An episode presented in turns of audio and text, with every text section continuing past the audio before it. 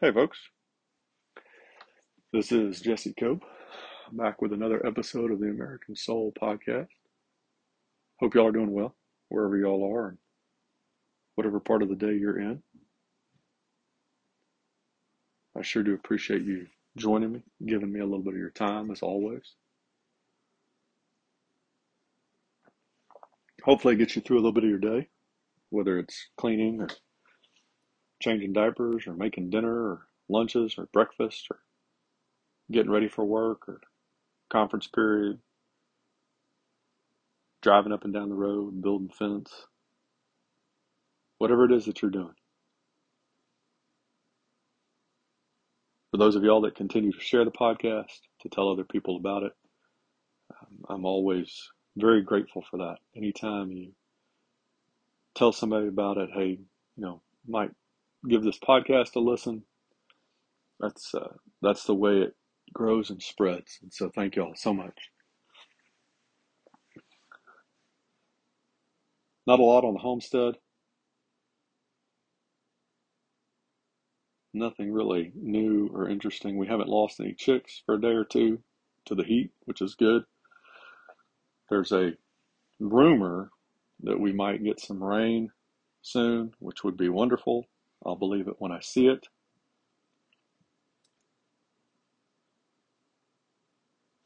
There's a, well, some other time. Father, thank you for today. Thank you for you, Father, and your Son, Jesus Christ, your Holy Spirit.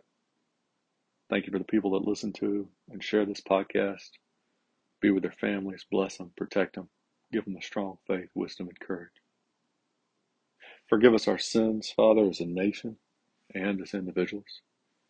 Forgive us our lukewarm attitude toward you, toward those who have come before us and sacrificed so much.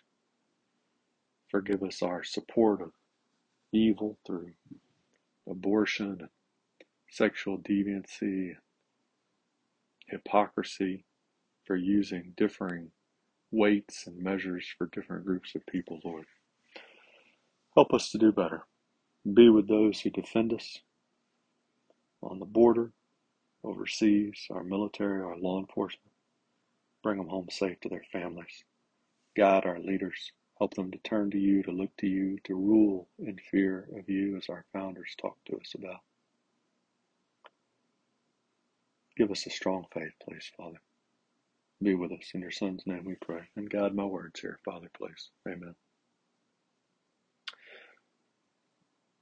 So we spent the last, I don't know, day or two, right, on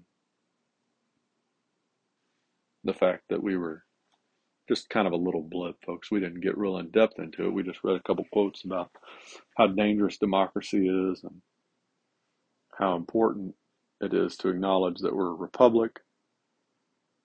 Uh, and, and we could do a lot more on that. And sometimes we kind of mix that in, and maybe we'll come back to that at some point.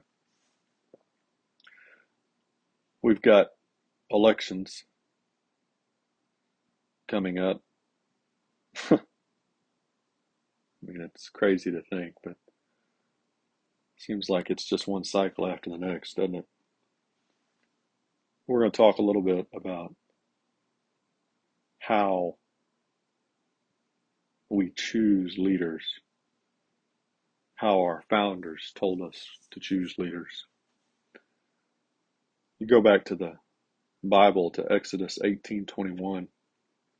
Select out of all the people able men who fear God, men of truth, those who hate dishonest gain, and you shall place these over them as leaders of thousands, of hundreds, of fifties, and of tens.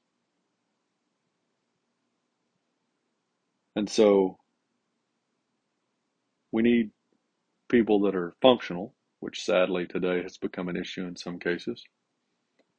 We need people who fear God, which is just almost non existent in our leaders today.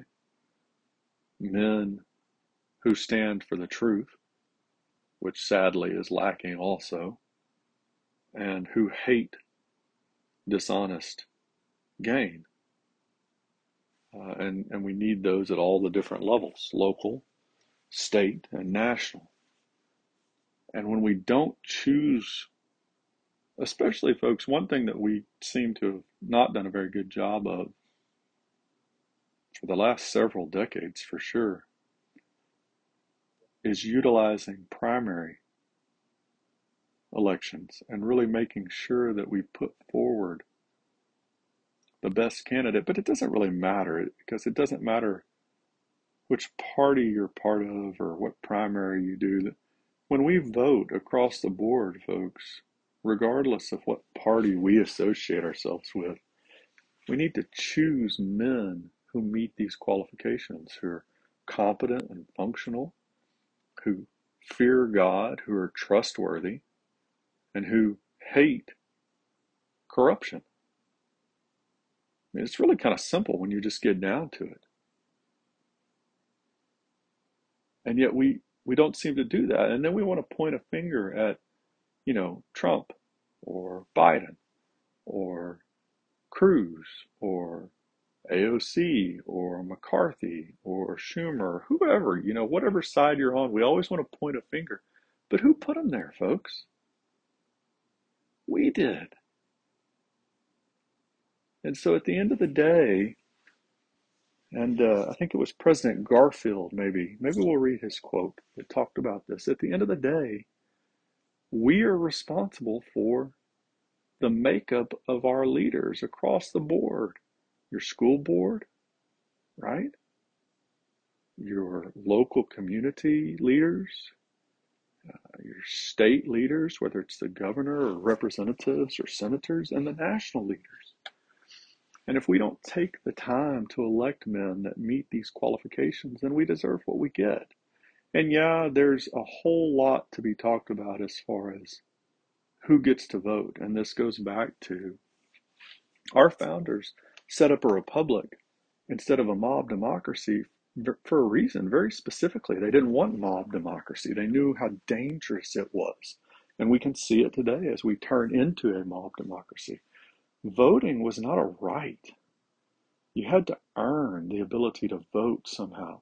And, and no, our founders weren't perfect. I'm not saying that. And it should absolutely not be limited based on skin color or ethnicity. It ought to be based on merit. What you bring to the table. Do you have skin in the game? For example, if you take more money out of the Treasury at whatever level than you put in, you should not have a say on how that money is spent or on electing people that are going to decide how that money is spent. That's that's insane. It's it's it's idiotic. We would never do that in business. You would never look at somebody and say, "Well, you're not bringing anything to the table, but you go ahead and get to decide. You get an equal vote with the person that's bringing everything to the table." And yeah, there's, I know already, I can already see some holes in that analogy, folks. But the point is, voting was not a universal right. And it shouldn't be. Because then we just turn into a mob. Because there's so many people that vote. And they, they could care less how they vote because it's not going to affect them. Or at worse than that, worse than not affecting them, they vote for who gives them the best gifts.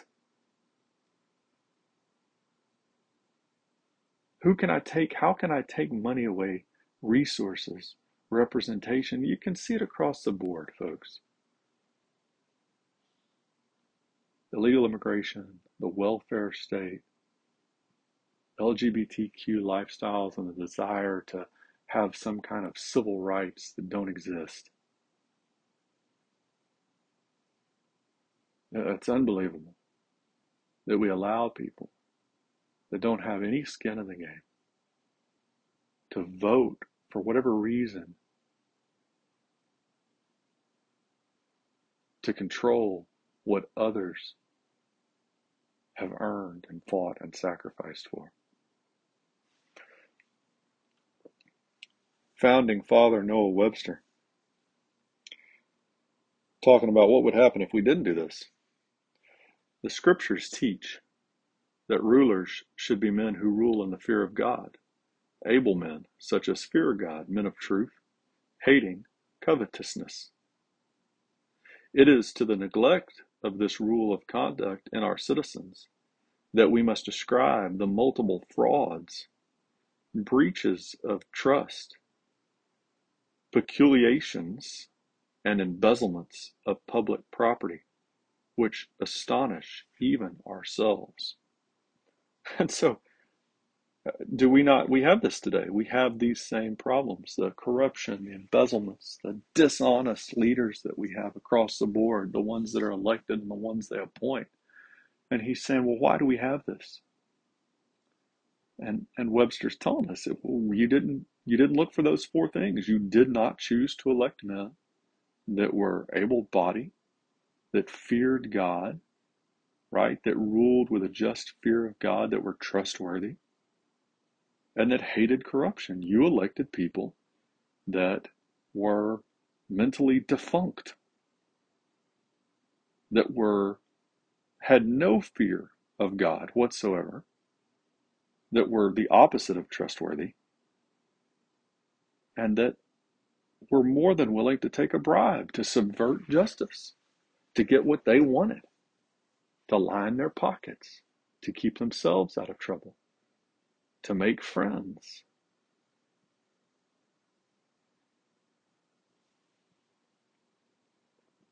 I think we've got time, yeah, for one more. Benjamin Franklin talking about where can we find that type of ruler. It is observable that God has often called men to places of dignity and honor when they have been busy in the honest employment of their vocation. Saul was seeking his father's donkeys, David keeping his father's sheep when called to the kingdom. The shepherds were feeding their flocks when they had the glorious their glorious revelation. God called the four apostles from their fishery, and Matthew from the receipt of custom. Amos from among the herdsmen of Tekoa, Moses from keeping Jethro's sheep, Gideon from the threshing floor, etc. God never encourages idleness and despises not persons in the meanest employments, meaning the simplest vocations. Uh, these quotes, again, you can find them in a bunch of places. I pulled them from Founders Bible, uh, from Wall Builders, very well sourced. You can go and look up the sources and find them. America's God and Country Encyclopedia of Quotations, also very well sourced. I recommend those two and Patriots Bible almost every single podcast. Get a copy, find it, Amazon, Barnes and Noble, somewhere online, thrift books, wherever you go, your local bookstore. Highly recommend if you have the money to get a copy, hard copy, at least one hard copy for your homes, uh, especially the current state of the country. We need hard copies of these as well promulgated as possible uh, so that when people continue to lie about our founding, we can go back and look at the truth uh, and find the sources that go with them. Uh, and they ought to be primary textbooks in every single classroom in public education across the country. So, Franklin here, the, the first off, just the great thing about this, because Franklin's always uh, used as, you know, a deist at best somebody that didn't want anything to do with the Bible, didn't want anything to do with Christianity. And look, look what he's saying about how do you choose the best rulers? Where did he go? The whole quote is from the Bible, and not just the Old Testament, but also from the New Testament. So even if Franklin is some kind of agnostic or deist, right, at best, which the left loves to say, that's all the more damning because then, even as an agnostic or a deist, he's saying, this is how you pick good rulers. This is how you pick the kind of people you want to lead in America. These are the examples in the Bible that show the type of leaders, how, you know, where they came from. From the Old Testament from Moses, from Gideon, to the shepherds out in the field that were given the news of Jesus Christ's birth, to the apostles that he called from fishing and tax collecting.